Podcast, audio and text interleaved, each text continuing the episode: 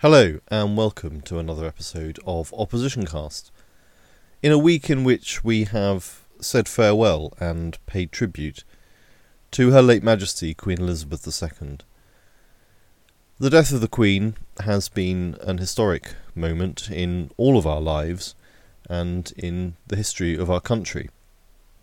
And I thought before we resume the normal series of episodes, we should pause for a moment and uh, pay our own tribute to the Queen's reign in the words of just some of those who have served as leader of Her Majesty's loyal opposition. But before that, I just wanted to say a few words about the role that the Queen played in the lives and the uh, careers of uh, leaders of the opposition because it is worth noting that one of the things that marks our system of government is the fact that at the apex of our constitutional system we have the crown, and that crown being worn for 70 years by the Queen saw her sitting above politics but playing a role in our system of government, and it's something which leaders have reflected on over the years. It is very real uh, in the sense that leaders of the opposition, like all MPs, swear an oath of allegiance to the Queen when they become members of Parliament. But also, it's now part of our constitutional conventions that leaders of the opposition, if they are not already members of the Privy Council, are made members of the Privy Council in which they swear another oath uh, to the Crown and to the Queen. And despite all of the political arguments and debates that rage, and even uh, including those leaders who may have had Republican sympathies during their career, they all recognise that in pledging that loyalty, they are pledging loyalty to the political system. And it's what gives us the constitutional stability that um, we all take for granted in the United Kingdom. Despite what they might disagree on, they are all at one in their loyalty to the Crown and through it to the Constitution. When the Queen first came to the throne in 1952, we're all familiar with the footage of her descending the steps of the aircraft as she returned to the United Kingdom as Queen, and waiting for her on the tarmac alongside her first Prime Minister, Winston Churchill, was her first leader of the opposition, Clement Attlee. And all of those who have served as leader of Her Majesty's loyal opposition in the years since then have spent time with her they have developed their own personal relationship with her. They will have seen her at state occasions and in private moments. And uh, all of them developed a respect and admiration for the way that she fulfilled the role. So let's hear from some of them. We're going to begin uh, in the modern era uh, with David Cameron, who later would, of course, serve as her Prime Minister. But the clip that we've got is of David Cameron speaking on the occasion of the Queen's 80th birthday in 2006. As the Prime Minister said, Her Majesty has lived in two centuries through a time of incredible transformation. The Second World War, in which she served in uniform, the dismantling of empire, the joining of the European community, the ending of the Cold War, and now into the new millennium. She has been a rock of stability calm, and good sense in a period of the most turbulent change. I had my first meeting with Her Majesty as leader of the opposition just a few weeks ago. As you try and explain what you're up to, you are acutely conscious that she has heard it all before and seen it all before. Her first Prime Minister was Winston Churchill. Her first leader of the opposition was Clement Attlee. I am the 19th leader of the opposition the Queen has had to meet. I'm sure that, like others, Her Majesty has no doubt noticed that this number has increased all too frequently in recent years. However, she was, as ever, far too polite to point this out. To me, the Queen personifies two vital principles. The first is national unity. There are many things that divide us, but the institution of our monarchy and the integrity with which the Queen has carried out her role over almost six decades brings Britain together. The next occasion on which tributes were paid to the Queen was for her Diamond Jubilee in 2012, and the leader of the opposition at that time was Ed Miliband. Here's his tribute. Uh, the question is that an humble address be presented to Her Majesty. Mr. Ed Miliband. Mr. Speaker, may I second the motion in the name of the Prime Minister and associate myself and my party entirely with the sentiments that he has just expressed. As the Prime Minister has so accurately described, Her Majesty the Queen has dedicated herself tirelessly and constantly to the people of our country and the Commonwealth for 60 years. Her Majesty has led an extraordinary life of service which sets an example to us all.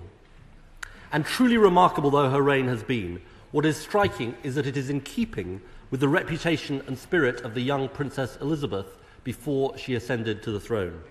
During the Second World War, her work with the Auxiliary Territorial Service gave inspiration and hope to millions, and especially to young women desperate to play their part while their loved ones were fighting at the front.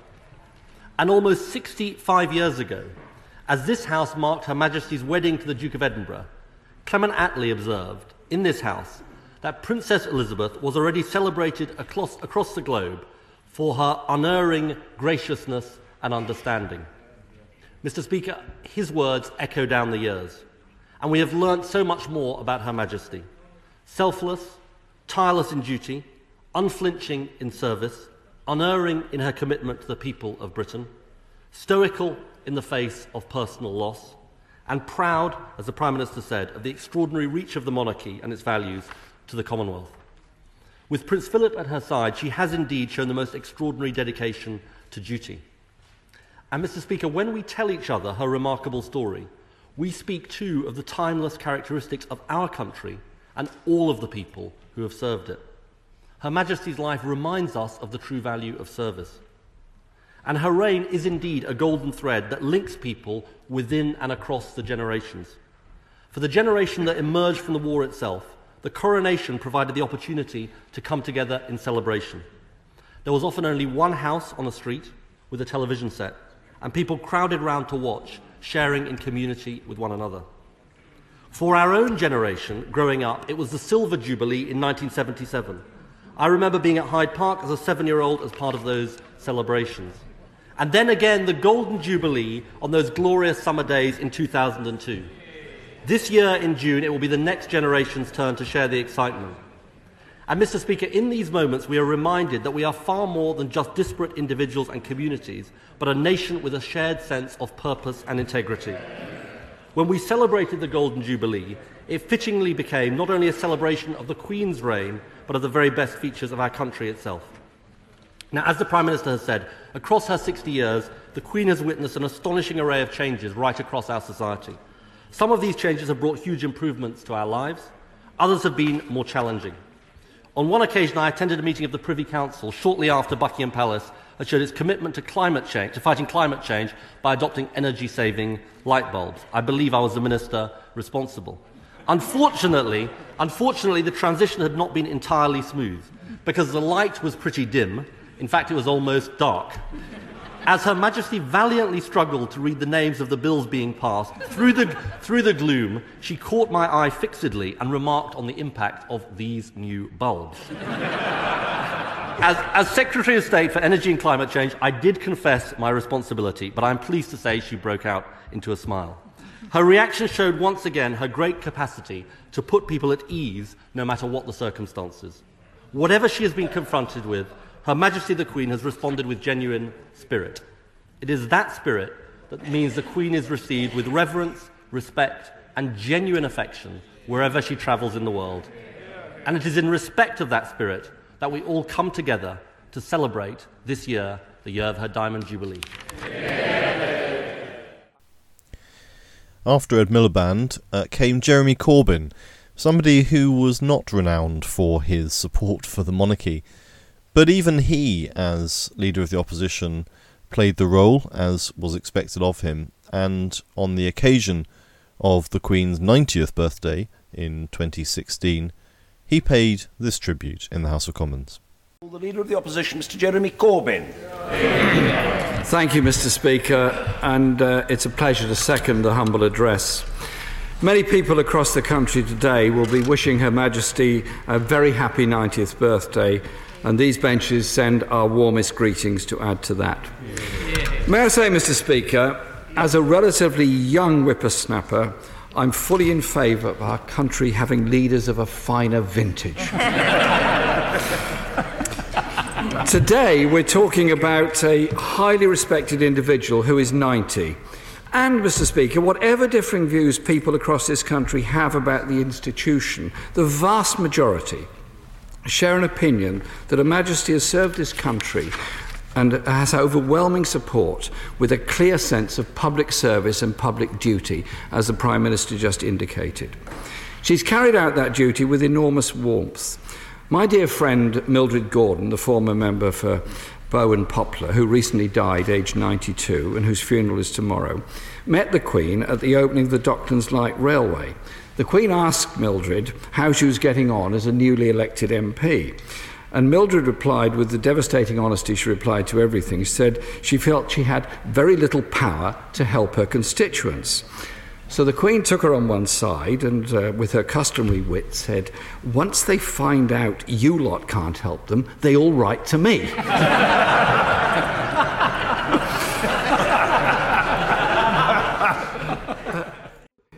In her reign, Mr. Speaker, she's seen off 12 prime ministers.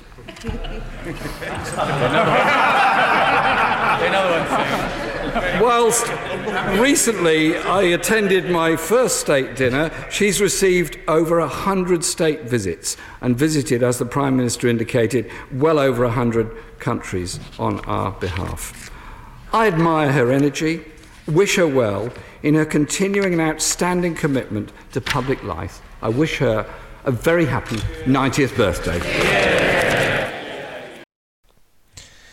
As well as those contemporary tributes from the archives, uh, we heard from a number of other former leaders of the opposition during the recent tributes following the death of the Queen.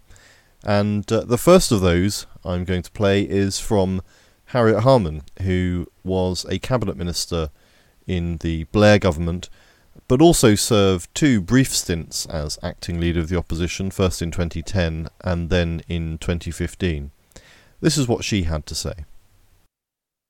We're a constitutional monarchy, and for we MPs, the Queen was ever present in the interwoven relationship between the monarch and her Parliament. She underpinned our democratic system for over 70 years, underpinning it but never intervening in it. She was always salient but never meddled. She avoided controversy not by staying in the background, Far from it. She performed her role to the utmost, but she did it by respecting the boundaries. She carried out her duties and gave us her full commitment for us to carry out ours. When many denigrated, she always respected and supported Parliament, and we should be very grateful for that. Between her ministers, and not just prime ministers, there was regular contact. After Labour won the election in 1997, I went up to the palace where, like the other new secretaries of state, she pointed me to the Privy Council and bestowed on me the seals of office. They are actual seals which are given to you and you take back to your department to be locked in a safe. But when just a year later I was sacked,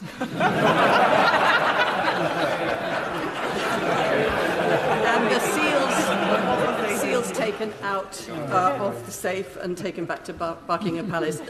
Uh, my diary was empty and my phone stopped ringing. Uh, my office was astonished to get a call from Buckingham Palace. No one else wanted to have anything to do with me, but the Queen wanted to see me. I was invited to take, Queen, take tea with the Queen for her to thank me for my service as Secretary of State. The point, my point is that the relationship between our Queen and Parliament and our Queen and government was never just on paper. but was always active and always encouraging. She radiated British values of duty, patriotism, internationalism, charity, and service. But while she embodied British values, she never intervened in politics. And that is constitutional alchemy, nothing less. Harriet Harman there reflecting on the constitutional balancing act that the Queen had to play during the course of her reign, and also giving her reflections on the experience of losing office after being sacked.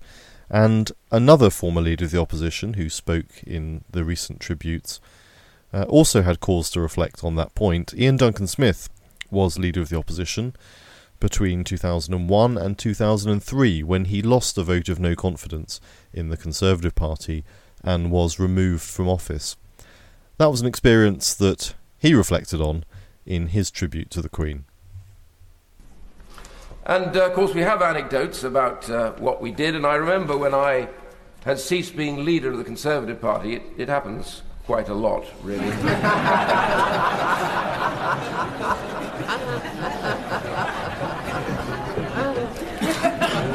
uh, I think she was pretty used to it, actually. Yes.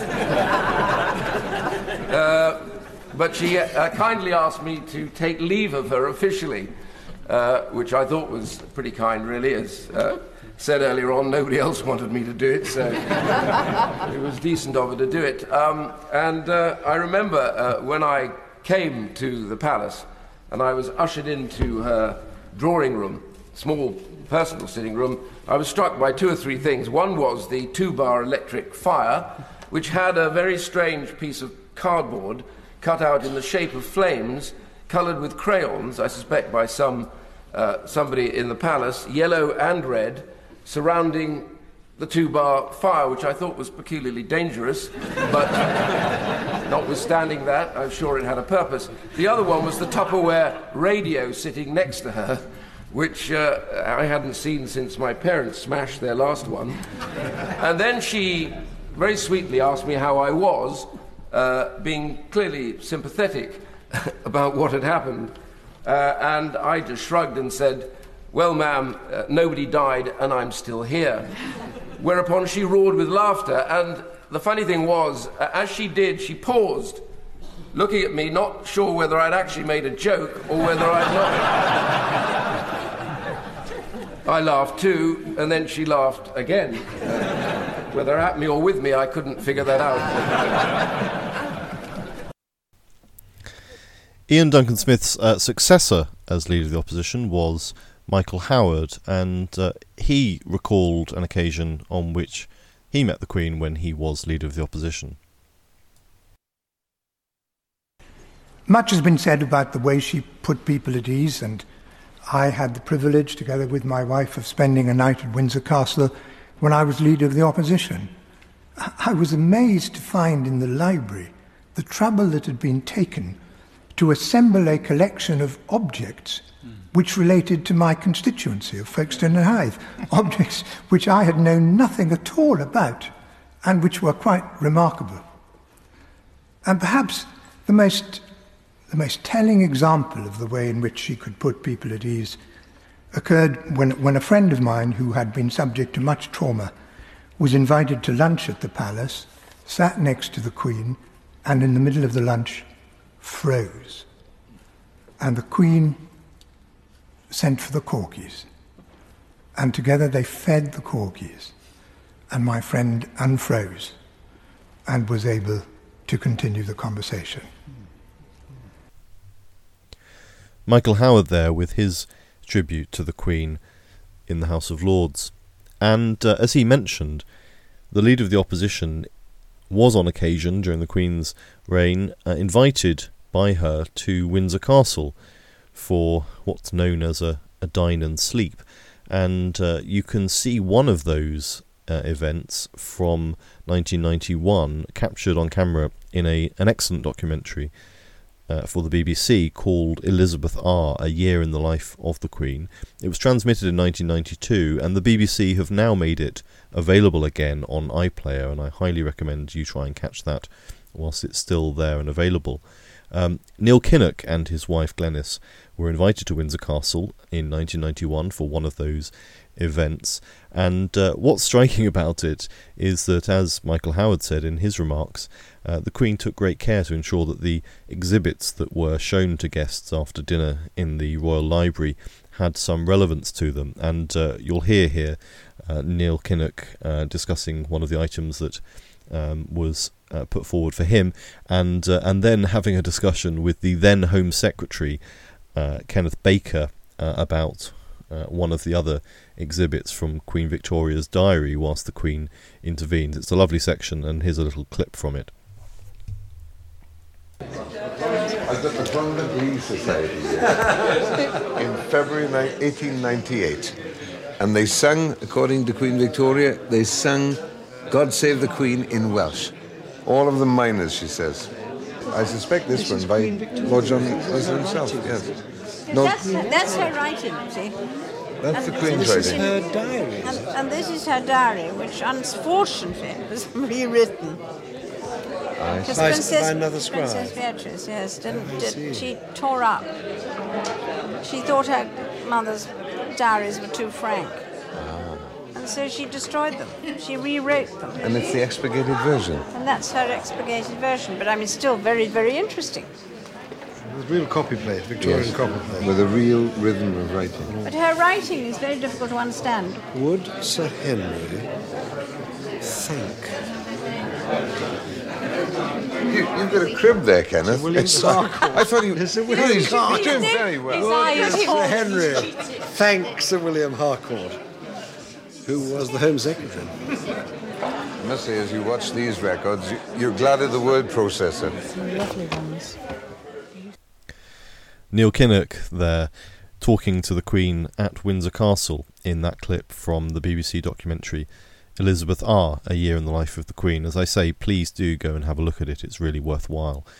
And what's striking about that is that that exchange took place in 1991, just a year out from the 1992 general election, which, had it gone differently, would have seen Neil Kinnock becoming one of the Queen's prime ministers. And it is, I think, notable that the Queen took great care to ensure that her political impartiality and her role as a constitutional sovereign uh, extended to showing respect and recognition to the person who led her loyal opposition and who could therefore form a new government if her current ministers fell from office. And that, I think, brings us to the final contribution that we have in the programme, and that is of the tribute from Sir Keir Starmer, the current leader, now of His Majesty's loyal opposition, but the person that we can now say was the last leader of Her Majesty's loyal opposition. This was his tribute in the House of Commons. The late Queen would have wanted us to redouble our efforts, to turn our collar up and face the storm, to carry on. Most of all, she would want us to remember that it is in these moments that we must pull together. This house is a place where ideas and ideals are debated. Of course, that leads to passionate disagreement. Of course, temperatures can run high. But we all do it in pursuit of something greater. We do it because we believe we can make this great country and its people greater still.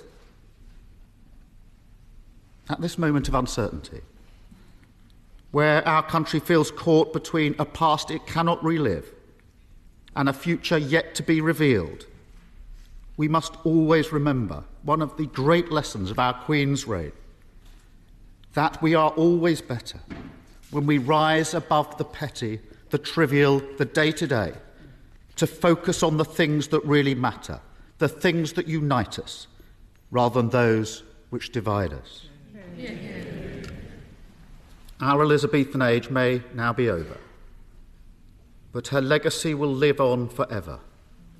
And as the children of that era, it falls upon us to take that legacy forward, to show the same love of country, the love of one another, as she did, to show empathy and compassion, as she did, and to get Britain through this dark night and bring it into the dawn, as she did. Sir Keir Starmer, leader of His Majesty's loyal opposition, with his tribute to Her late Majesty Queen Elizabeth II.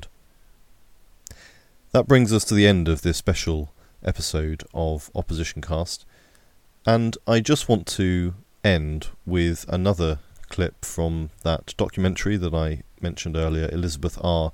A Year in the Life of the Queen, from the BBC in 1992.